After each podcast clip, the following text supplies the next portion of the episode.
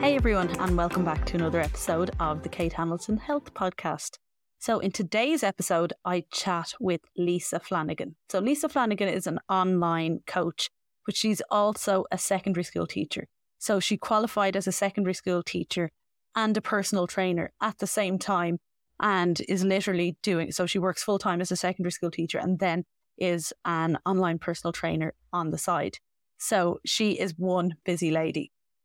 So we chat anyway, plenty about teaching at first and how teaching really contributes and crosses over to being a good coach. Uh, we talk a lot about kind of fitness, nutrition, and health for teenagers and how like that really needs to be prioritized to teach young girls and boys how to have a healthy body image and and also healthy habits. A lot of teenagers are now are training in the gym and how to teach them to train safely and to train sensibly rather than um, just by what they're seeing on the internet. And then we talk a little bit about fitness in general, her own philosophies to fitness, and she's started up CrossFit. So we talk a little bit about CrossFit. And um, we then dive into the topic of nutrition and talk a lot about kind of, you know, picking um, good quality foods over um, kind of, you know, quantities of food and how some foods are going to really help with your fat loss um, compared to others. We talk a little bit then about her experience of unhealthy um, binge eating habits. And then also that leads into that conversation about um, a, f- a photo shoot experience that she did. So she worked with a coach to get as lean as possible to do a photo shoot. And most people that I talk to only talk about the negatives. And so she talks about the cons of this, but she also talks about the pros and what she like, you know, what self awareness and confidence that she got from that. And, you know, the kind of satisfaction of setting a goal and actually achieving it. So she talks a little bit about, and I think she's very diplomatic in what she discusses in relation to this experience. So whether you're pro, for, or against photo shoots or bodybuilding of any type, there's something in it for, for either side um, to listen to anyway. And then we talk a little bit about, you know, growing up in the world of social media and just as a young girl kind of dealing with body image issues and um, kind of then I discuss you know, the difference between kind of what it was like for me growing up as it is for her, um, her as a younger girl. And um, I just think she's got such a mature and sensible outlook on fitness and nutrition for uh, for a 24 year old woman. And I think, you know, she's an absolute inspiration. And um, I think there's so much to take from this episode. And um, so I hope you enjoy, and I'll chat to you all soon. Lisa, how are you? I'm good. How are you? Good. Thank you so much for coming on to chat today. No problem. Thank you very much for having me. So, anyway, before we get into everything, tell everyone who you are, what you do, and a little bit of kind of background info on you. Okay, so my name is Lisa Flanagan. I'm a home economics and biology teacher, and then I do like online coaching on the side. So I started off um, like I really liked home economics and biology and like PE, and I was really sporty as a child and they're my favorite subjects in school. So I ended up putting on my CAO as like the dream job. And then when I actually got it, I was like, I wasn't sure if I wanted it.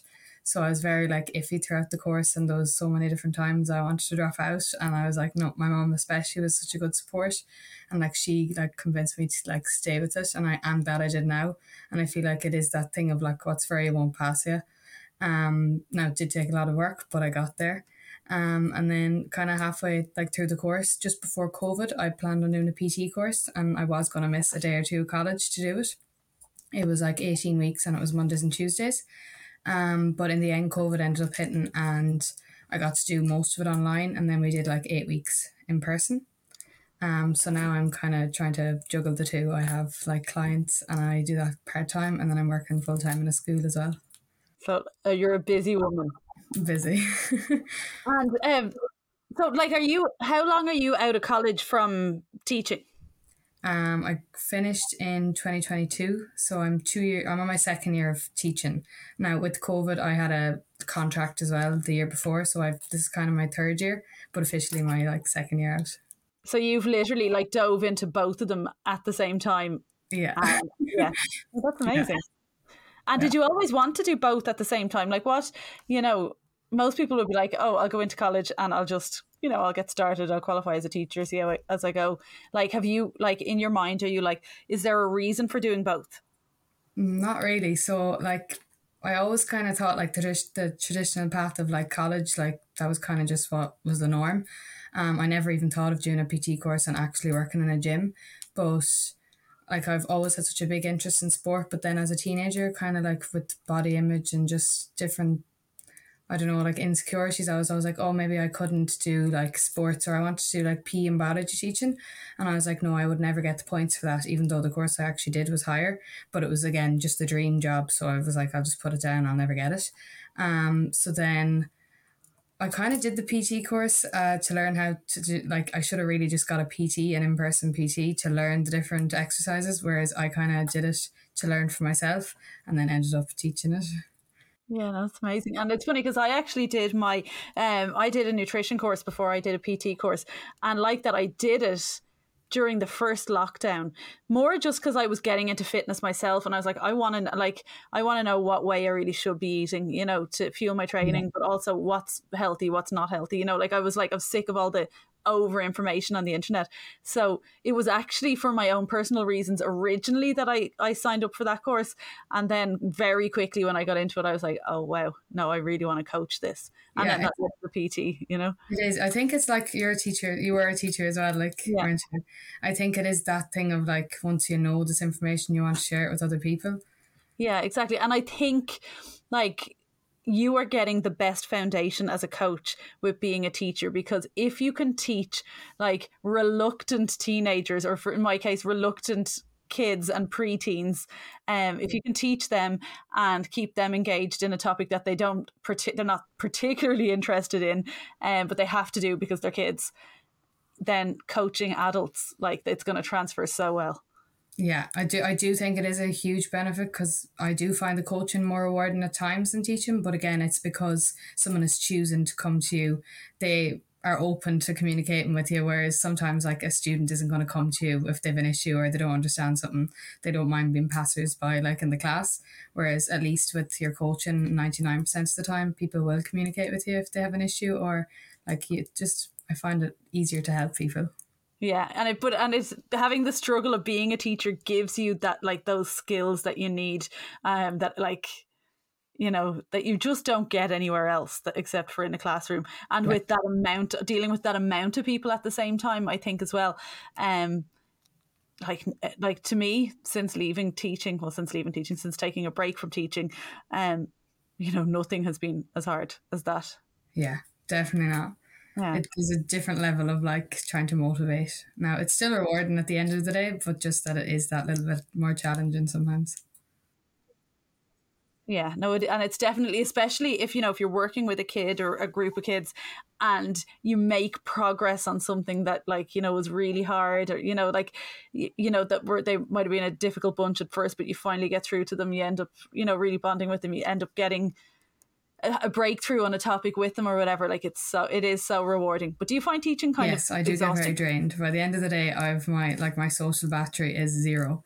And i never really knew that that would happen. Like with college yeah. it was very different but and like on placement is so different as well. Like we had three weeks and four week blocks and then our last one in fifth year was a 10 week block. But you were kind of looking at it as four weeks and once then four weeks are over that's it done. Whereas now it's kind of like it's your full-time job so you just have to recharge and be ready for the next day.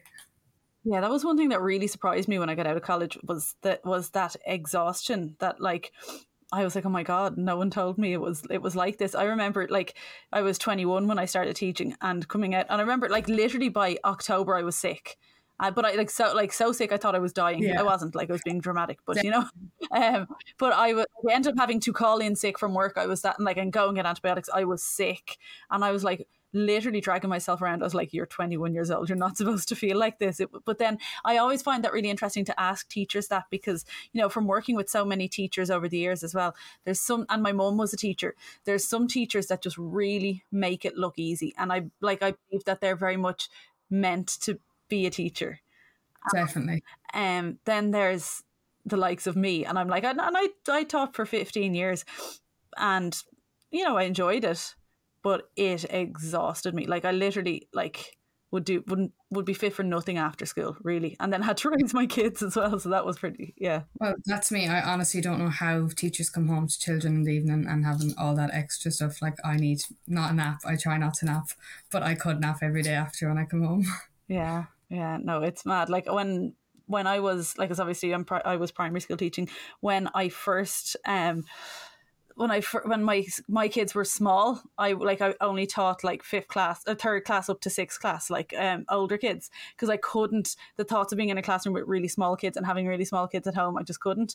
Whereas now, I think if I was to go back into a classroom, I'd like to work with smaller kids because I know like my older two are like thirteen and ten, and I'm like, yeah, I think I'd I'd prefer to be with the smallies now. You know, it's funny how I think it's a balance definitely of having like not coming home to smaller kids if you're teaching smaller kids and vice versa. Yeah. I'd say it'd be hard to come home to teenagers teaching teenagers as well. Yeah. Oh yeah, God, I would say so. Yeah, like I'd say, like when, like when you're not working, you must be like, oh, not another teenager. If you see them, you're like, oh, yeah. teenager. no. Yeah. And would you ever want to coach teenagers? Um, I have coached them with GAA and things like that and done a little bit of nutrition with them. But even I find in the home ec room, like with home economics, you are teaching them nutrition. So it does link up. And like even I had at a parent teacher meeting last year, a second year's student's mother come in and she was like, You don't realize the impact you've had on my daughter's diet. Like she's always asking me to make this high fiber bread. And I was like, What? Like when did I teach you this? But like it is part of our nutrition, talking about fiber and like your different micronutrients and all that. And she was actively going home being like, Mom, can we have this instead? And like I would have never known by her at all. And I still have her now in third year and um, it is amazing to know that they are coming home with some of the information and teaching their parents as well that's just so fantastic that they have that role model because not every teenager has that. Like I think, and like you know, that's in home economics, is it? Like yeah. I have a thirteen-year-old son; he's not doing home economics, and like I just wish that teenagers. I wish there was like a literally a course like a nutrition class that they had to do like that you know nutrition yeah. healthy lifestyle especially because from working in the gym and from you know just being in the gym and seeing a lot of teenagers training in the gym there's a, and I know there's be a lot of listeners now who have teenage kids as well and um, the teenagers are like it's like teenagers love to be in the gym now which is amazing which wasn't the case when I was a teenager like you know we wouldn't have been seen dead yeah. in the gym like but yeah. I, I see a lot of teenagers that do not know how to lift I see a lot of teenagers that are necking cans of Monster like one after the other and taking pre workout, and I'm like, oh my god, yeah. I'm looking even like fueling themselves. Like you see an awful lot of kids, it's kind of the balance of some of them aren't eating enough, others are eating too much like poor quality food, and like it's not benefiting them either. And then it is that like poor form, and you just be afraid they get injuries and stuff as well in the gym. Yeah, yeah, like wouldn't it be amazing if there was a class in secondary school where it was like where you're taught how to lift, where you're taught how to, you know, how to fuel your body for exercise, whether it's for sport, whether it's just for the gym in general or just for general health, and to teach them just the balanced lifestyle of that, and especially teenage boys as well. Then when it comes to like you know steroids and you know this, this needing to be big, um, I just think it would be such a beneficial thing to, for them to have even if it was kind of outsourced, but just, you know, if it was done across the board, it would just be amazing. Definitely. I know Leaving Cert PE has an element of that now, but again, like not everyone knows about it and not everyone's going to choose it either unless you really, really have an interest in PE. Do you not have to do PE for the Leaving Cert anymore? You there's a bit of well-being PE, but like there's an actual um PE like co- course now that you do like a sub as a subject and that has all the lifting and things like that. Like they do loads of different activities, and I think they do like a team, like a project at the end as well. Oh. Um, but they do have compulsory PE as well. But I think that's more like fun or that's just like play sport. Yeah, yeah, yeah, yeah. Oh, amazing! I didn't know that was a leaving cert subject. I can tell you now, it's my my son will definitely be doing it. yeah, it's definitely beneficial, and I feel like more and more people will do it, but it's just not really known there's not enough known about it just yet. Yeah, yeah. Um, right, let's move away from the teenagers and talk a little bit about fitness. Okay, so what is so obviously when we're talking fitness fitness it's such a broad topic you know and everyone has different kind of styles focuses and kind of philosophies i suppose so what what what is fitness to you and what what, what way does that kind of show up in your life so I will say, like years ago, fitness for me would have been kind of being as small as I could be, or like trying to lose weight, or yes, being fast enough, like playing GAA and things like that. But at the same time, it was always about like how I looked. Whereas I will say like my whole philosophy on it has changed where now it's more like the mental side of it, being able to go into the gym, having that like me time and like that rush of endorphins after, like you never come out feeling like you always come out feeling much better. Yeah. Um I also think like for me I a lot of it like could have been it's like I feel like now it should add to your life versus like I used to be very strict on like I have to be in the gym so many times a week. I have to eat this, this, and this. I'm very rigid with with it. Whereas now I'm like, no, like it's supposed to be a bonus in your life and like make your life better, as opposed to be your life. Yeah. So how often would you go to the gym every week? Um, probably four to five times. Well, over the summer it was five times, but I had more time, like with being on holidays and things like that.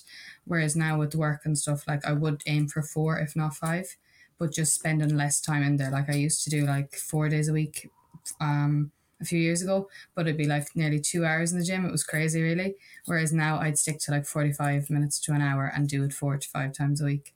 And what would your training look like? Would do you split it up into like upper lower or do you do full body workouts or, you know, do you train for strength or hypertrophy? Um, hypertro- hypertrophy, really. And it was kind of like broken up into like glutes, quads, shoulders, back, um, trying to think of the fifth one.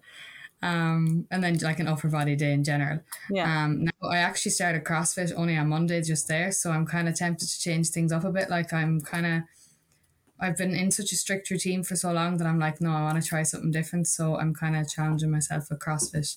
But it's crazy how much of a beginner you feel when you go back to something new and you're so used to your old way of doing things. Tell me about CrossFit. How how are you finding it? So so far, like I've literally just done three classes: Monday, Tuesday, and this morning I went as well. So I went Monday evening, Tuesday evening, and then this morning. Um, but it was so different. Like the first evening, I had to do seventy five burpees, and like I can do burpees, yeah, but like I've never done seventy five in a row in a long, long time. And you had to like jump over the barbell, and then you to, every minute on the minute you had to do ten deadlifts. Um, and I, I think it was like 35 kg I ended up doing it at. But like you do really go back into like lower weights. But then like my cardio, like my cardiovascular fitness, it wouldn't be bad, but like it definitely can do with improvement in CrossFit anyway. Yeah, no, I because I used to do CrossFit and um I did it for a few years, and like that, I was like the fittest that I ever was. Um, I'm not not doing it anymore. Just I feel like my old body's not able for it anymore. But um, like I miss that fitness. That but then like you're saying that like that workout, I'm like, and I would have done workouts like that all the time. And right yeah. now, I'm like, oh my god, I could think of nothing. It, there's a different. It's more mentally challenging, and then like I am really competitive. So when I see someone beside me, and I know they're going to get like eight minutes, and I'm like, I need to get that as well, even though I'm only after starting. So I'm like, you do need to pace yourself in. Like yesterday, we had to do it was like a team one. So me and my friend, you had to do like three thousand six hundred meters on the bike, then eighteen hundred meters on the rower, and eighteen hundred meters on the skier. And like, I we got there, but like it was tough. But it's cool when you're working as a team. Like, did you say that was like a team workout? Yeah, yeah, it was like then the next part of it had like sandbags and stuff, and like I had to finish my round before Rachel could go on to hers, and then she I had to go again, and we had to do ten rounds between us. So like you really had to rely on each other as well, which was good. Yeah, no, I do you know what I like it's funny because people are always really afraid of CrossFit. Like they, you know, they think it's it's so high intensity and like, oh, I'm not fit enough, I'm not strong enough, I'm um, oh, I'm too much of a beginner. Like I couldn't. Like I was pretty much like, I I used to go to the gym years ago and then like I had my kids or whatever, and I, I you know ended up just doing home workouts. So getting back into the gym, I got straight back to CrossFit. Like sorry, back to CrossFit. Like I started with CrossFit. It was my not going back to it, and. Um, but I didn't really know what I was getting myself into. I, it was just there was a local gym there, and the way it worked, it, like, um, and I went, and I loved it because I what I loved was that I discovered things that, that I could do things that I didn't know I could do. And what I loved mm. about the gym, which I had never experienced in the gym before that, was like there's no mirrors. You're not comparing yourself to anyone. Like you leave your ego at the door. Everyone's a sweaty mess. You know what I mean? There's like arms and legs everywhere. You know, like no one looks attractive doing anything in cross. And even like the little gaps you use in the gym. Like our class was full yesterday. This morning it wasn't, but yesterday it was.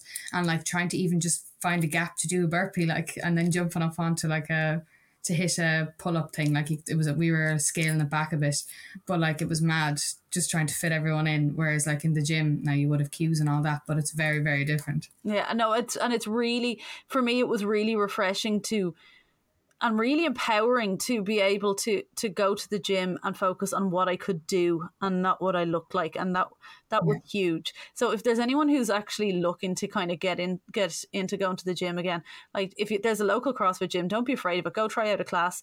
There's like it is scalable for everyone you know there's people of Definitely. all shapes and sizes all ages. My dad is doing like the over 60s class there as well like yeah. and um, even have a kids class yeah, yeah. No, I used to teach the kids class there. Like, yeah, yeah. yeah so yeah, I qualified as a as a CrossFit kids trainer, and then I did the CrossFit level one coaching as well.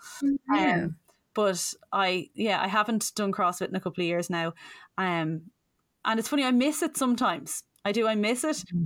But I don't know if I have the mental capacity at the minute for the challenge of it. You know what I mean? I'm mm-hmm. just. Yeah. Um, I feel like I would talk myself out of going more more often than not. But it's funny. I'm in the same position as you at the minute now.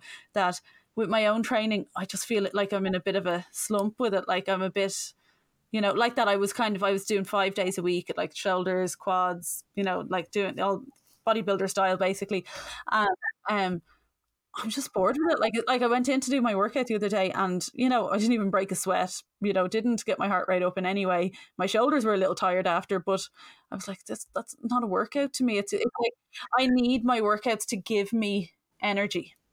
And yeah. I didn't yeah. feel any more energized by it. So I've decided I'm starting fresh. I'm going three full body workouts so not CrossFit mm. style necessarily, but I'll, I am going to train for strength a bit more. So I'm going to put like I'm going to put a deadlift back into my training, a back squat. You know, like so do my five sets of five or whatever strength at the start, and then I'm going to put supersets or trisets in place then for the accessory work and just. I actually did similar a while ago, maybe six months ago. I had a same structure for ages, and then I did the same. I have more supersets and stuff, so it was more intent like intensity, as in you get a bit of a sweat Whereas before that, it was all like just a set, take a rest, take a set, take a rest. Yeah. So it is nice to switch it up, definitely. Yeah, and for anyone listening who kind of doesn't know what we're talking about in relation to supersets and trisets, it um if you you know the way if you go into a gym and you're on machines and you know you might be doing ten reps of an exercise and then you're resting for until you can go again, and the rest is so that you can rest your muscles. But with a superset, what you're doing is you're putting two exercises back to back. So you might do like uh, chest press and then a bent over row or something together. So you're um so that you're saving time. Just to give people a little bit of a in case they don't know what we're talking about. Definitely. Um so do you think you're gonna stick at the CrossFit? Um, I'm definitely going to give it the week. It's a trial week where I'm going, and then I'm thinking of doing a month and seeing how I go because it's kind of that beginner's mindset again of trying to go in and like get used to something and get out of your comfort zone. Like I'm so in my comfort zone. Like when some of my clients were talking about like gym anxiety and stuff. Yes, I would have it the odd time, but like you do get comfortable. The more times you go, the more comfortable you get. So I'm like, the CrossFit is a little bit out of my comfort zone, so it's good to challenge yourself sometimes. I guarantee next time I'm talking to you, you'll be still doing it because it's addictive. Seems to be already. They're like, oh, three out of three days. And I'm like, yeah, I'm definitely doing the five out of five days unless something huge comes off. Yeah, unless you're just too sore from one of the workouts. so, yeah, the only bad thing about CrossFit is the cost, really, isn't it? That's the only thing yeah. that put you off. Yeah. Um, but anyway, gym, gym anxiety. Let's talk a little bit about this. So, you, first of all, your clients, what age group do you tend to work with? Um, anywhere from like 20 to 50 something, 55. Okay, amazing. So you have, yeah. you work, and do you just work with women? Mainly. I've had four or five lads in the last year, but not mainly girls. Amazing. So talk to me about what your clients experience in relation to gym anxiety. A lot of the time, even like my sister, she'll hate me for saying this, but like she would have be just you think overthink it nearly. It's like, oh, I'll go tomorrow. I don't have time today, or you know, just thinking, overthinking it nearly. And then eventually, once you actually step inside it, you realize it's not that bad. Put in your AirPods and off you go. But it is that process of actually getting to the gym, first of all, and then having a plan. So, like, my big thing is making sure that they know they have a plan and, like, my clients know exactly what they need to do, like the video tutorials. Um, and at least they can go in, have a plan, and do their best. And I suppose just show up as much as you can. And then usually it does ease. Yeah, no, I think that I think if you're nervous going into the gym, the first thing to do is yeah, uh, like work with a coach like yourself or myself, and that is going to give you a plan that's suitable for you, that's doable for you, that you feel confident with, and then knowing when you walk in where exactly you're going. So like I would always like recommend that my clients do the same wor- like warm up all the time. So it's like yeah. always mm-hmm. going over to the astro area or the stretching area or wherever it is and doing the same routine or going straight to the treadmill and getting on the treadmill yeah, always, five minutes. Always say treadmill and look around. Yeah, exactly. And you know the treadmill, like you know, people will criticize and be like, you know, oh, what's warming up in a treadmill going to do? And like it gives you your bearings. Okay, it's five minutes. It gets the body moving, gets your mind adjusted to the fact that you're in the gym. You can look around, yeah. figure out where you're going next, look at your your little plan. Um, and you're getting your heart rate up and you're warming up a little bit at the same time. Definitely. It, it makes a huge difference when you even just knowing where that first machine is by looking when you're on the treadmill makes such a difference. How often would you make your, or not make your clients, but how often would you recommend your clients train in the gym? Um, three times a week is the average, I'd say. Yeah. So usually if two even two full body if the, that's what you can do. So i always say like whatever time you have and whatever you can be consistent with because a lot of them straight away is like oh i'll train five or six days a week. And i'm like how many days were you training? And they might mightn't have been going at all. And i'm like you can't go from no days straight into five days. It's just not going to be feasible. So i kind of ease them in at two to three. And then if they want to push onto a fourth which many of them have after maybe 12 16 weeks then we can put on in another one if they have the time. Yeah, and I think that's a common misconception with people as well is they think that they need to be going to the gym more to be seeing more success. Um, and especially, you know, if if it's someone who is looking to get a little bit more toned, lose a bit of body fat, and just in general get a bit fitter, that yeah. going to the gym two to th- two to four times a week, like so yeah. on average, like you said, on average three, is enough. And I like I think there's a real misconception as well that people need like they think they need to go to the gym to lose weight. Definitely, yeah. What are your thoughts on that? Definitely. I find some clients will check in and they haven't been in the gym all week, but then it's kind of an excuse to use as I didn't keep up my nutrition, I didn't get my steps, all of that, where they kind of think it's the gym that's the first thing, and if that goes, it's kind of that all or nothing. It's like, okay, I didn't, I can't make the gym this week, so I'll fo- I'll control nothing. But I'm always like, the gym is just an a bonus like if you can control your nutrition and just enjoy your food, yes, but like stick to your nutrition goals and then get your steps in, you can still lose weight. It's not a case of having to go to the gym. Yeah, the gym is the cherry on top. Like, and what I'd say to my clients is that the gym is very much where you're going to get stronger. It's where you're going to build your self confidence in you know it's where you where you go to build your discipline and learning how to show up for yourself and push a little harder you know and in general where you're building a little bit of muscle where you're increasing your bone density uh, that's what you're going to the gym for. You're not going to the gym to burn calories to lose weight. That's not what the gym is for. You want like you want to increase your calorie output get walking I do ever find clients as well, they're very focused on the watch and pre- press and start on a weight session. Mm-hmm. And I'm always like, that's not going to be accurate. Like, it's going to tell you, yeah, whatever, but you're, it's not like um, measuring like the muscle load or anything like that. It's literally just your heart rate. And even a few clients have said to me about like their heart rate not going up enough. And I'm like, that's not an indicator, maybe going up and then it comes down very quickly. I'm like, that's not an indicator of a good workout when it comes to like resistance training or weight training. No, definitely not. And what people don't understand as well is that if you put in a good resistance training workout, you're actually burning calories for hours after your session. Yeah. Is which is not the case if you just get on the treadmill for 20 minutes. No. You burn the calories there and then, yeah, but like afterwards you're not getting much benefit from it. Yeah, and as you continue to resistance train, you're going to end up burning more calories at rest. Your body will need to burn more calories to keep you alive because you have more muscle on your body. And when we say more muscle, we're not talking bulky. Women would have to take steroids to end up bulky. Um, that we're talking like more muscle is going to make you look smaller, look more toned, as a lot of people will phrase it as. But what I think what a lot of people don't realize is that you're actually going to be able to eat more and maintain your body weight, or eat more and lose body weight Definitely. And even that protein requirement due to like when you're training and then you're using your protein for recovery, it's that thing of that it has the higher thermic effect um, than carbohydrates and fats. So like that you will burn more calories even trying to digest the protein as opposed to your carbohydrates and fats. Yeah, that's an and that's actually a really interesting point because it's not one that people a lot of people really understand that there's certain foods that your body has to use more energy to break down. Protein being one of them, or like you know the way like there's some vegetables and people like you know I I don't get my clients to track their non-starchy vegetables. I'm like bulk up, eat as much of them. But like what yeah. people don't realize, like celery for example, celery is so low in calories that it takes your body more calories to actually break it down what's actually in the food. So it's nearly it's a negative food. Now I don't yeah. everyone going chomping on like sticks of celery, non yeah. like I'll lose weight by just eating celery. But you know, it's like this is where it very much comes up comes down to quality of food, really, doesn't it?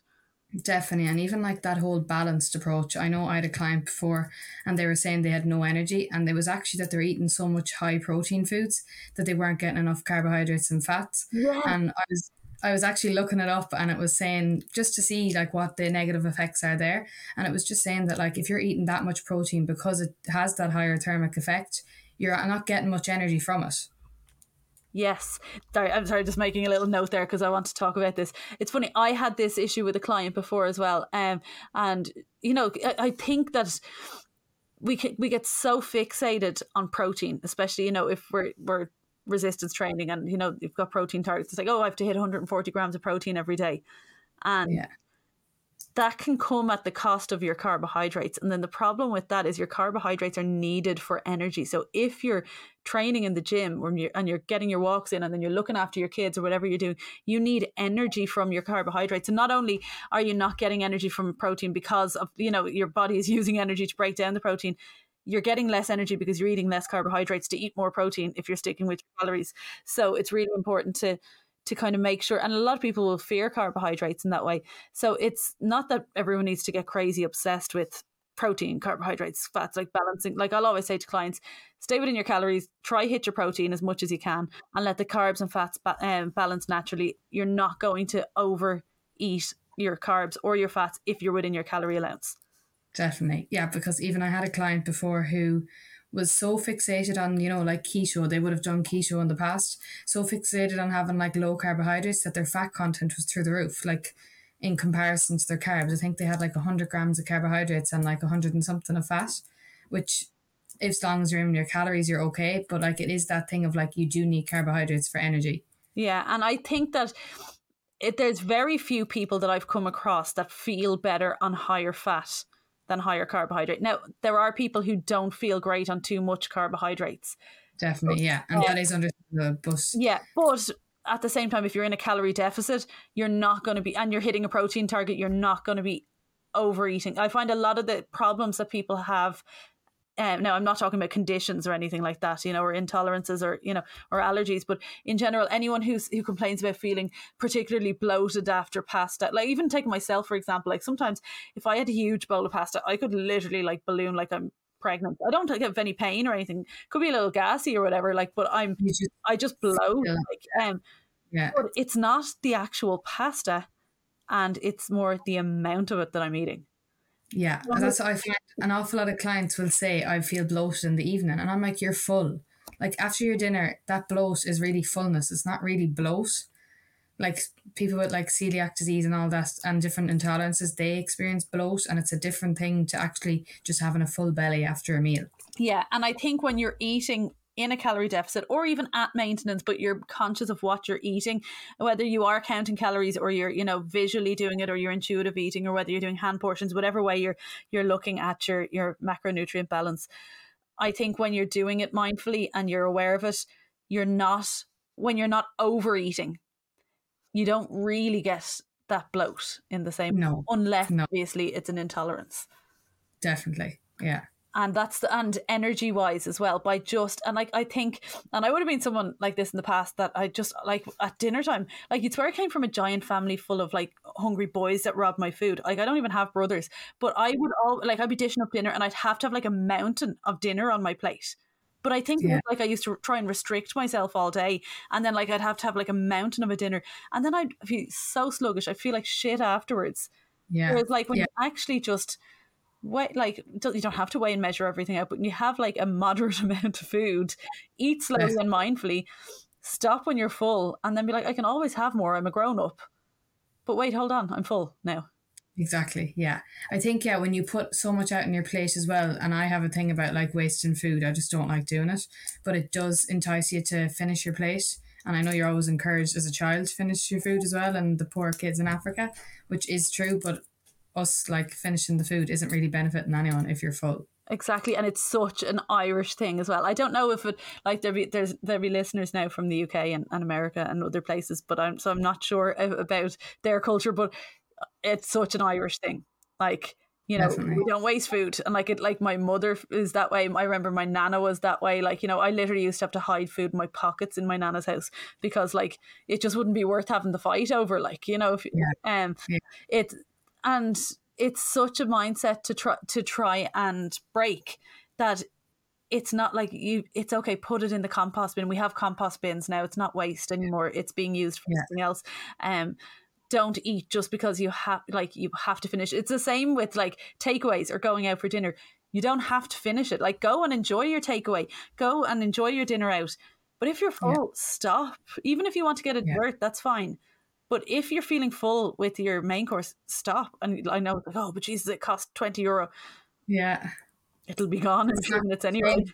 Euro, yeah, yeah, exactly. That I think just um it if you can make that mindset shift, it makes a huge difference. It makes it makes fat loss so much easier yeah, even just trying to think like food will always be there. And I know that's easy to say when we have so much food available to us, but it is that thing of like trying to get yourself to just accept that you have another meal coming in a few hours. We're not going into hibernation or starvation if we don't fuel up now. Yeah, and I think this is the difference as well, you know, to make sure whatever weight loss plan you're doing or fitness or health plan, whatever plan you're doing, make sure that it's not restrictive. Like, don't take on something you're not going to keep up long term. You know, fat loss is long term, and when you, when you even when you reach your goal, in order to maintain it, you're going to have to keep those habits in place. So do it slow and steady. Put things in place. Like, don't restrict. Yeah, yeah, definitely. That just just that mindset shift from like doing it for 16 weeks or 12 weeks or 10 weeks or 8 weeks and getting this like transformation versus actually thinking long term can I keep going every single day for the rest of my life like this? You might not be in a calorie deficit you might be back at maintenance but like still including them foods that you're going to enjoy now and in months years to come yeah, and also I think, and because I, I do want to get on and talk a little bit about your experience, because I know you kind of did extreme for a photo shoot, so I do want to talk about that. But like my my own self personally, like I I think sorry before my set my own self personally, I think it's really important to know when to stop. I think it's really important to know what's healthy and what your actual goals are. Like you know, like for me, my goals are health. Like I want to be healthy. I want to be strong. I want to have loads of adventures and I want to be able to enjoy every minute of them without pain, without, you know, yeah, like I want to be well enough to, like, you know, when my kids are grown up that I can go travel the world. you know what I mean? I want to be able to enjoy it. Um, and that's a really big thing. And I want to be able to have loads of adventures with them between now and then. Um, and so health is really important to me. So then sometimes and we all do it like we all get sucked into this social media or whether it's other people in the gym or other people around you or someone you see on the tv you know we're all, we do start to compare ourselves to others and we do we everyone falls into well, not speaking for everyone but most people fall into that trap at some stage being like oh i wish i looked like that or i wish um but like i've actually come to the stage i'm like i'm not i'm, I'm at a healthy weight. I'm relatively strong. I'm relatively in good shape like, I don't to like you know as much as i yeah I'd love to be a little bit leaner or a little bit stronger I'm like but not at the cost of my health. Definitely yeah. And not at the cost of my mental health or my like it took me a long time to get to the stage of confidence that I'm at now where I feel confident in my own skin where I'm happy with the per- like you know that I love the person that I am and yeah I and I feel like I'm a good role model for my daughter as well, which I think is really important. And that is um, huge that she's not seeing diet culture and as skinny as you can be. That is a massive thing. Exactly, and I think that I just I don't I'm, I don't I don't want to put like I don't want to reach a goal and then to have to feel shit about myself but not being able to maintain it and always be like oh back when I was really thin or back when I was really toned or you know and then constantly comparing myself to that unrealistic goal that I reached once and like You know, I'd, I'd much rather it be long term, and I'd much rather my clients aim for that too. Um, but talk to me a little bit about because you do have experience in this, don't you? So I'd love to hear your thoughts on it. I do. So basically, I was consistently in the gym myself for a few months, and then I randomly went to this retreat, and it was like, um, like yoga and like kind of like a it was a psychotherapist that was running it, and like we all just talked, and I met so many like minded people, and it was such a good experience. But I met a girl, and she had done a photo shoot, and she was a PT as well, and I was like, oh, I was really intrigued. Like, and the more she told me about it, the more I was like, oh, who was your coach or whatever. And she told me the coach she had for her photo shoot. And then she told me another coach she just started with. And she recommended the one she just started with that he had loads of different transformations and um, that like he was just really strict and really good. So when I came home from the retreat, I was like, oh, I'd love to do this photo shoot. Now, I did think about it. I didn't just rush into it. But at the same time, I, I kind of knew I was doing it. So I went on a call like a what do you call them like consultation call.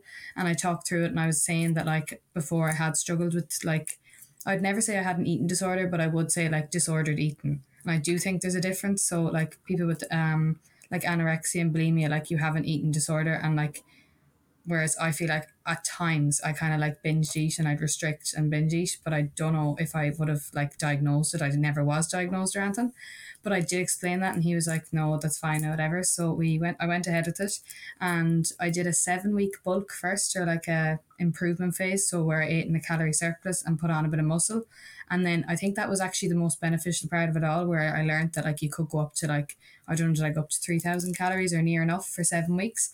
And at the time, I would never have dreamt doing that, but I had full faith in him. So, like, I just did it straight away.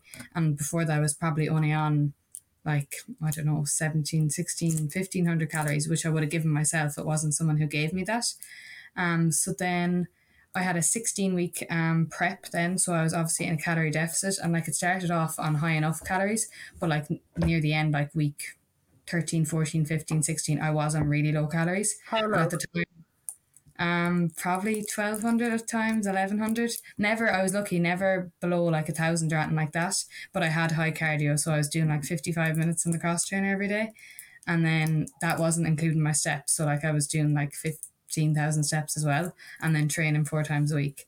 And it wouldn't be me if I didn't take on the world. But I was also like doing that masters, like my fifth year of teaching and I'm working in a school as well and working in a gym. So I had like an awful lot on my plate. So like my stress was really high. And I think I did, like I was anxious looking back. Now I'm like, oh, it wasn't that bad. But like at the time it was tough. Now, like there was loads of negatives to it. So like obviously getting that lean is great and it's great for a picture. But at the same time, like you're constantly hungry. Like I did feel like so small like yeah it was great being lean but like you're so small you're cold all the time that hunger hangry like and you're emotional wreck all the time um but like I will say there was loads of positives for me as well so like I did learn about like setting a long-term goal and like bringing it back into small steps and getting to that goal and like I know a lot of people with photo shoots, like I've listened to different podcasts and different people's experiences, and they would have found that like on the day they felt disgusting. Whereas I will say I was full of confidence on that day and like it was a really good day and I will remember it. But at the same time, like I was lucky in the sense I always knew it wasn't maintainable. Like I won't say I didn't try for a month or two to maintain it, but I always knew that like it was never going to be a long term thing. And do you miss that now? Do you miss like do you miss being that lean? No, so I'm lucky that like one night I went out and maybe a month or two afterwards and I was wearing some dress that was like halter neck and like you could see my shoulders and like how like bony I was. Not even I wouldn't even call it muscly. It was bony. And like anytime I ever think, oh, I wish I was leaner, I always think back to that. And I'm like, how did you feel then? I did not feel better than I do now with normal body fat, or even when I was maybe a bit heavier than this, I didn't feel better that night when I was out. Like you're just cold, you have no energy. Cons like the food focus is crazy. Like that's all you think about is food and like when's your next meal. Um, I'm trying to think. Is there anything else? But like, how, anytime, how was your energy? I had none. Like I got through my day and I did my fifteen thousand steps and I did the cardio every single morning, but like I, it was never maintainable. Like you couldn't keep going on them energy levels. Did you feel lightheaded at any stage? No, I was lucky in that sense that I didn't, but probably your age as well probably would would help with that. Yeah, uh, I'd say so. In relation to this, you think it was an all right like yeah, you had negatives, you know, that like the ones you've you've listed, but in general, it was a positive experience to realize that you could do something you set your mind to.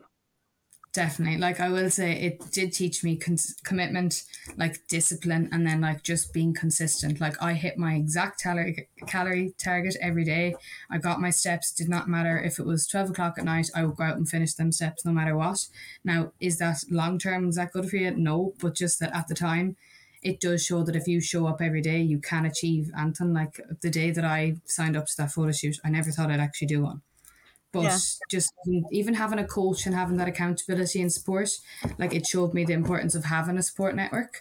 And then I suppose as well, it would have taught me boundaries. So like I was very bad for years. If someone wanted to go out, I'd be like, yeah, no problem. And I was always that person that if you wanted a last minute night out, I'd say yes. Yeah. Um, it really taught me that like you have to make sacrifices to make change. Now, do you need to make that many sacrifices? No but at the same time like you do need to make small sacrifices in order to see change yeah so you were able to learn to prioritize you um that, yeah, yeah no, that's really interesting, and uh, and also I find it really interesting that you say as well that you didn't feel any better about yourself at a smaller exactly. size than what you do now at a healthy size. Definitely, like I will say, I'd always heard that from different people I follow on Instagram, like Amelia Thompson and all them, that it was like and like different courses I'd done. I did an eating psychology course maybe two years ago, and it was always a case of like you won't getting to that goal weight isn't when you're not going to be any happier. So I was aware in the back of my mind that that was the case, but I did like proving it at the same time. So like the day of the photo shoot, I did feel amazing, but that was the tan. It was the makeup. It was the hair. it was the new outfits, the runners, the posing, and like I suppose you were the center of attention for an hour or two because you were getting your photo taken and like you signed up for your photo shoot. But after that, like your everyday life, it doesn't make any difference. And especially in Ireland, I was like, what's the point of being this lean? You don't wear like summery clothes every day to be showing this off. Like and I think you probably as well very much pr- um, prove to yourself how much of a healthy mindset you have and how strong you are in yourself. That because like you know not everyone um, that i've spoken to who've either done a bodybuilding show or a photo shoot have had as positive an experience you know and a lot of people have been left with you know self-esteem issues with body image body dysmorphia um and just in general never like feeling small enough again yeah no, definitely. And I, at like there is times when I look in the mirror and I'm like, oh, have I put on my like have I more fat here? Have I whatever? And then I'm like, no, no. I just literally bring myself back and I'm like, no, you're a healthy body weight. You can't stay that lean. But it like it does pop into my head every so often. And I remember one of my clients asked me, and another friend asked me before, and I told them exactly what I'm telling you. Like I was like, no, I'm, I was no happier back then, and like I don't miss it at all. And another thing I find interesting, and I have no idea who your coach is, and I don't want to know, um, but I find it interesting that a coach would take you on for a for something like that with your after you revealing that, uh, that you had exper- had experience with um, disordered eating. Yeah. Now, I will say, like the coach I had, like I had full support from him, so yeah. I never felt like that I had tendencies to go back there, even like after my photo shoot. I remember my photographer, like Stephen Black, he does a lot of them. He was saying to me, Oh, there's a garage down the road, there's jambons and all that. And like I had my oats in the car ready to eat. And like I slowly got back into like I didn't eat out for them full 16 weeks or anything like that. Like I made everything myself. Um, but like even after the photo shoot, I didn't feel this need to bring in like brownies and bring in chocolate bars because I feel like I didn't have like I he did give me a meal plan if I wanted to follow it, but like I tracked my own calories. I used MyFitnessPal, and like I never actually removed any food. Like even bread, I ate bread up to the last day, albeit like a half slim bagel at a, in a meal, or like crumbs. literally, I'm pretty sure I got to like five grams of Biscoff in my oats but like I still had all them foods, and I think that's what made the difference. Where some people would remove everything and just live off broccoli and rice, and not even rice probably at that stage. And I suppose in, in your coach's defense, you were going to go to someone else if if he wasn't going to take you on anyway, and yeah. if you felt that you were well looked after, and you know that your mindset was kept right, which it sounds like it was. Then I think it was that seven weeks first of like the bulking and going up to the three thousand calories. I think that's what gave me that mindset because I was able to eat so much food and I knew that was a possibility after. Yeah, I did that bulking phase before as well. And then I did not enjoy having to cut afterwards. So I cut for a certain amount of time. And then I was like, nah, do you know what? I don't want to do this. I, I like eating 2,000 to 2,500 calories a day. I, yeah, I've been the same, to be honest. I haven't done any bulking phase since or anything like that. I just kind of, I actually finished with the coach after that, full shoot straight after. And I know they don't recommend it. But I just kind of knew myself what I wanted to do. So yeah, I just slowly increased food and yeah. There was a time then I didn't track for maybe six months and I probably was a little bit put on a bit more body fat than I am now. But like I went back tracking after a few months once I had like less food focus. Yeah, no, I and I think that's probably a really healthy way to do it. And it's funny this whole like this whole bulking and cutting thing. Like you know, it was only when I started working in a bodybuilding gym and being and training in a bodybuilding gym that I really kind of got exposed to all of this. I was like, what? Like people like you know purposely like eat loads of food and then like purposely restrict loads of food to you know so they're building the muscle and they're like i just it, this was all foreign to me i like i much prefer and i feel better to build muscle at maintenance. I much prefer body recomposition. Like I just like we're slightly above maintenance. Like you know, when I say maintenance, I wouldn't necessarily even be tracking. Like at the minute, I'm not tracking. I'm like, I yeah, I want to get a bit stronger, want to lose a bit of body fat, but like I'm just gonna eat at maintenance, keep an eye on my body composition and yeah. see how I go. And then I, I might, and like that's the great thing about when you're at maintenance and you can be like, oh no, do you know what? I think there's a bit of body fat uh, creeping on here. I'm getting a bit too kind to myself. I'll track for the next four weeks, weeks or whatever, um, lose a bit of body fat, and then get back to maintenance. Because most of us eat the same kind of things for breakfast and lunch, and um, when and snacks when we're in our, our daily routines, and like, like in recent years, I don't tend to particularly gain weight. I just kind of main I, I maintain easily because yeah. my um my healthy daily habits and even like at the weekends if I end up you know um eating way more calories it all kind of balances out and I kind of think that's how I like to get stronger. I yeah. didn't enjoy like sorry I did enjoy the bulk well, I did for a while. Like I was 2,600, 2,700. I enjoyed that. Then he put me up to 3,000. And um, I found that hard. I, I felt a bit like a really wet, heavy sandbag, but didn't look yeah. heavy. Like I didn't feel fat, but I felt oh, like, like heavy. food. Yeah. Because I actually had this conversation in a check in with my client today, and she's doing, like, I call it an improvement phase because she's not doing a bulk. She hasn't put on any like even scale weight is the same, but she's putting on like she's eaten two thousand seven hundred calories we have her up to, and she's maintaining her weight at that. Um, but I'm trying to think now. I'm losing my train of thought. Uh, yeah, so she was saying that she felt really full in the evenings, and she goes, "I don't feel fat either," but she was feeling really full. And she goes, "When I say to people like I'm eating this much food, they're like, "Oh my god, how are you eating that much food?" And I was saying to her, "You're eating a high volume of food, but like other people are eating double the calories you're eating, maybe not on a daily basis, but very often." Like I was saying to her, like if you went into a deli and got a breakfast roll with sauce, like I see loads of men in the spar beside me, and they're getting like two, two or three rashers, sausages, eggs, hash browns, and they're all covered in oil. I'm like, they're probably eating, well, half your calories anyway in one meal.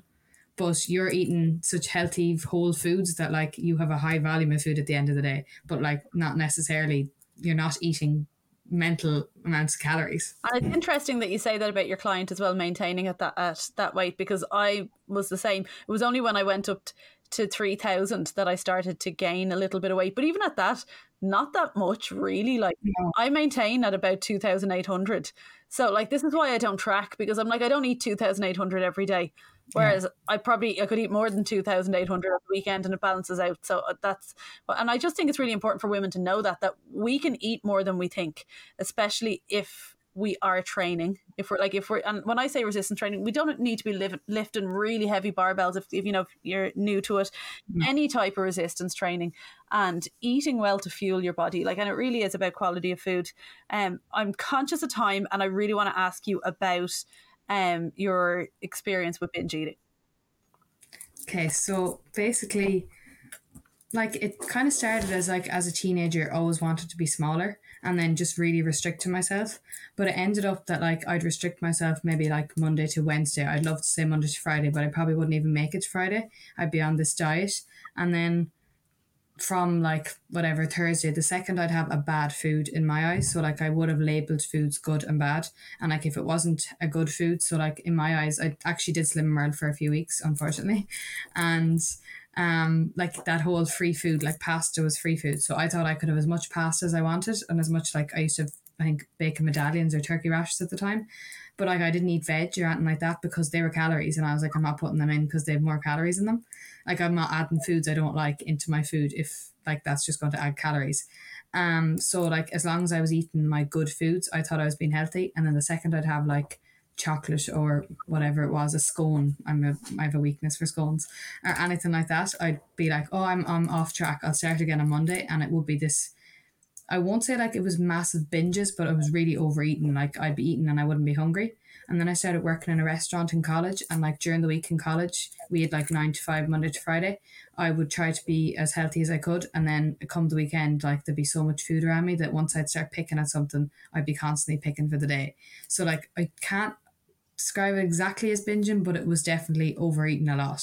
Yeah. And what I find really interesting because I spoke to another girl there um, a few weeks ago.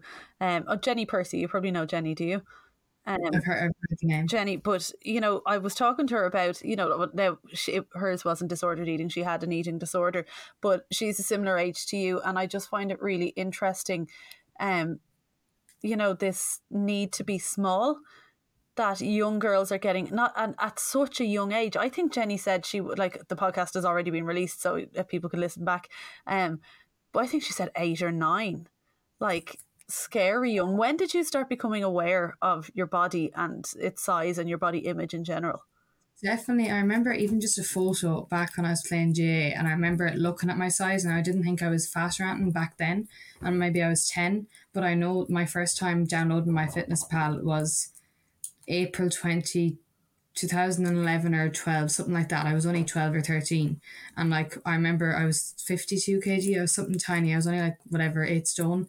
And I thought I was fat back then. And like, that's what led me to actually put on weight. It was this trying to lose weight that I didn't need to lose at all.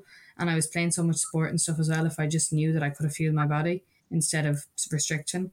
And then once I got to like leaving cert, you were doing less activity because you had more study to do and you had less time to exercise and I wouldn't have been playing as much sport in school, that's when this restriction and then like overeating was a problem. And would like what was there pressure like like being a girl in sport? I'm asking because like I didn't play sport as a kid, so did you feel like the, were there body image um, pressures within sport?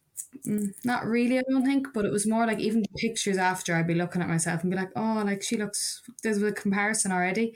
And I suppose in school it would have been the same. You compare yourself to others, or I feel like diet culture was a thing in school as well when I was in secondary school. Like I remember some of us tried like an egg diet before, and it was like, or grapefruit and one boiled egg in the morning and there was a set thing anyway and we didn't last one day I'd say. We ended up going to the shop and getting food.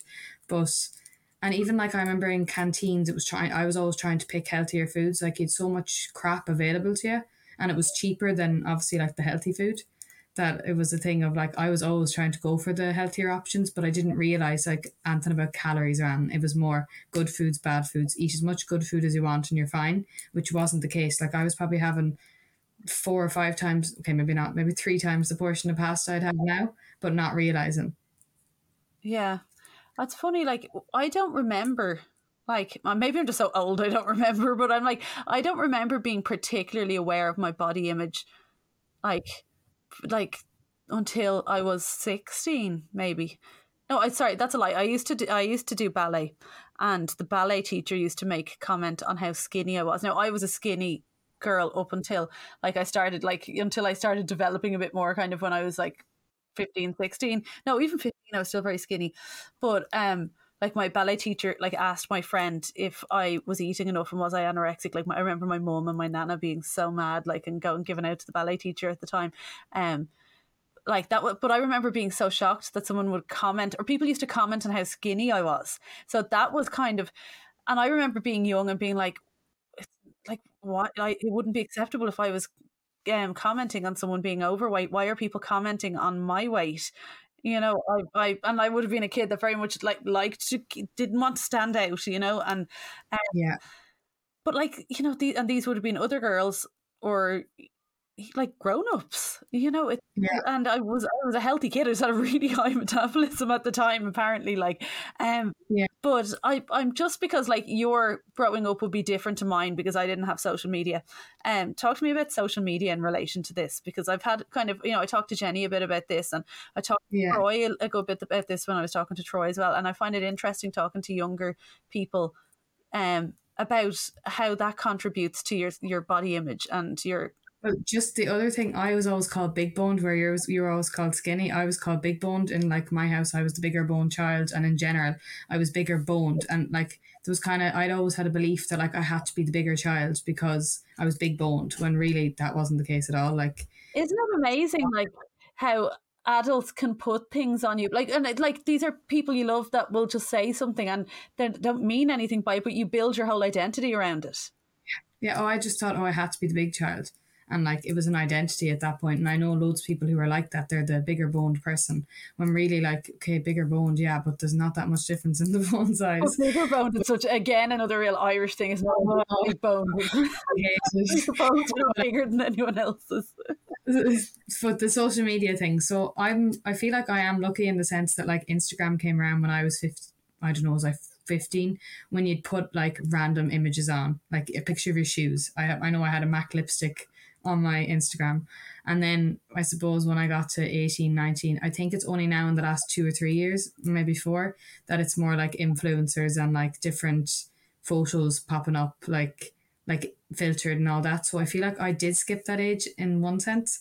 And now I'm very conscious of who I follow. So I just don't follow anyone who like I don't align with in general. Like if they have different values to me, I just don't follow them. Yeah, I think you're amazing. Like I think you've got such um, a mature attitude and outlook on life.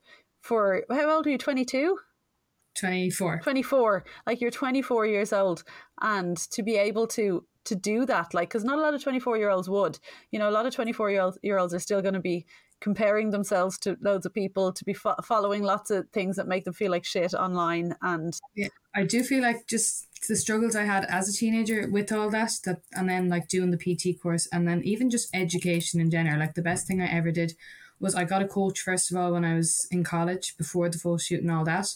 Now I won't say it was a bad coaching, but it was a meal plan, and like I thought if I ate off that meal plan, that that was it. Like all them foods were good. So like I know one of the things was rice cakes and Nutella, and I'd nearly have an extra spoon of Nutella instead of having a piece of fruit because that was on my meal plan. If that yeah makes sense. i remember that like when i was in, in my 20s like and if i was on like some sort of restrictive diet or, or i was counting calories and trying to hit 1200 calories or whatever a day and I'd be like, I'm not going to have an apple. There's 80 calories in an apple. I could nearly have a Freddo bar for that. Like, Yeah, that's the thing. It promotes like just eating poor quality food. But then that coaching experience I had with the photo shoot was really good. I know there was so many negatives too, but at the same time there was so many positives. And then just knowing like what calories are and the different macronutrients and that food freedom, I feel like struggling with it beforehand and now being educated around it.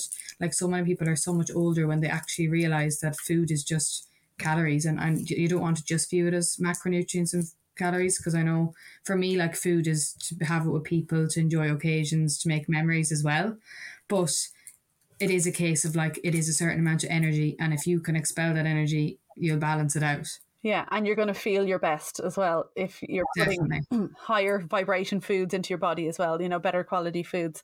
Um, one last question that I want to ask you before we finish up. What does the word health mean to you?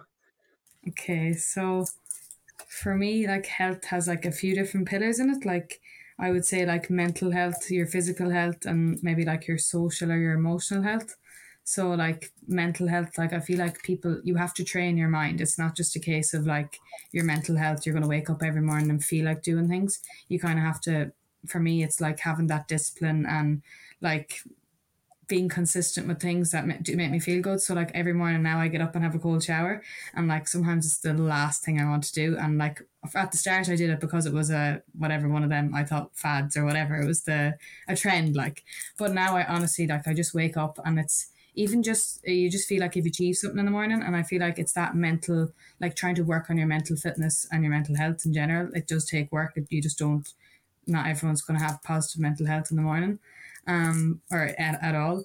then like physical health i suppose showing up for yourself doing some form of exercise. It doesn't have to be resistance training. It doesn't have to be formal anything. It can just be a team sport. It can be going out for a run going out for a walk. But just focusing on what makes you feel good long term and that like delayed gratification and not instantly looking for quick fixes like caffeine and sugar and all of them different things. And then I suppose for me with that photo shoot, I would have isolated myself a small bit in terms of like saying no to different events. Now I did go to different events and I didn't drink and I enjoyed the nights. Some of my actually one of my best nights out was a night I didn't have drink any alcohol and I didn't eat the finger food that was there because I couldn't. I had my meal and I went home and it was one of the best nights I've ever had. Like everyone thought I was drinking. I didn't say anything. Yeah. Um, but um, yeah, I think it's like having all them pillars in line and even like emotions, like identifying when you feel lonely or when you feel sad or you're bored and not just reaching for food because emotional eating would have been something I did when I would have said I was binging or like overeating. It would have been emotional eating versus like just thinking before you eat and like eating regular at regular times and things like that. Yeah, and that emotional intelligence. Um, that a really really good answer um because i think that's something a lot of us are lacking is the emotional intelligence. And uh, i think then your mental health needs training. Like you're like pe- people think some people think that some people have stronger mental health than others whereas like i kind of feel like you need to push yourself out of your comfort zone and exercise your mental health so that like this probably sounds really morbid but like so that you can give yourself the best chance to deal with the really horrible situations that are going to happen in life. You know you have to give your, your you know if you never make things slightly difficult for yourself and something actually difficult happens like you don't know how you're going to react. I know you not don't know how you're going to react anyway but I, I like to think that by challenging yourself a little bit, whether that is a cold shower or the discipline of showing up for the gym for yourself, whatever it is, is important. Definitely. Yeah. And I think the more you give yourself like proof and evidence of that, the more you believe in yourself and you identify with them different behaviors that like the more you go to the gym, it is that thing of like, I think it's James uh, Clear. He always says like the goal isn't to run five kilometers, it's to be a runner.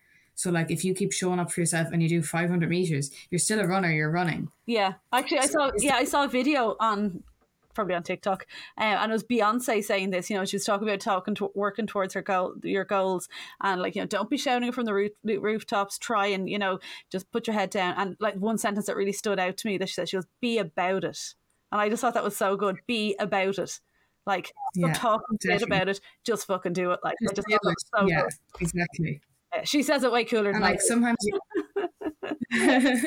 sometimes you can spend so long making excuses that you'd have the thing done that you're making excuses about. Yeah, yeah, definitely. Uh, Lisa, thanks so much for coming on. Thank you. No, I really enjoyed this conversation, and you really do have such um, a wonderful outlook on things, you know, and just keep doing what you're doing. Thank you. It was a pleasure. Thanks.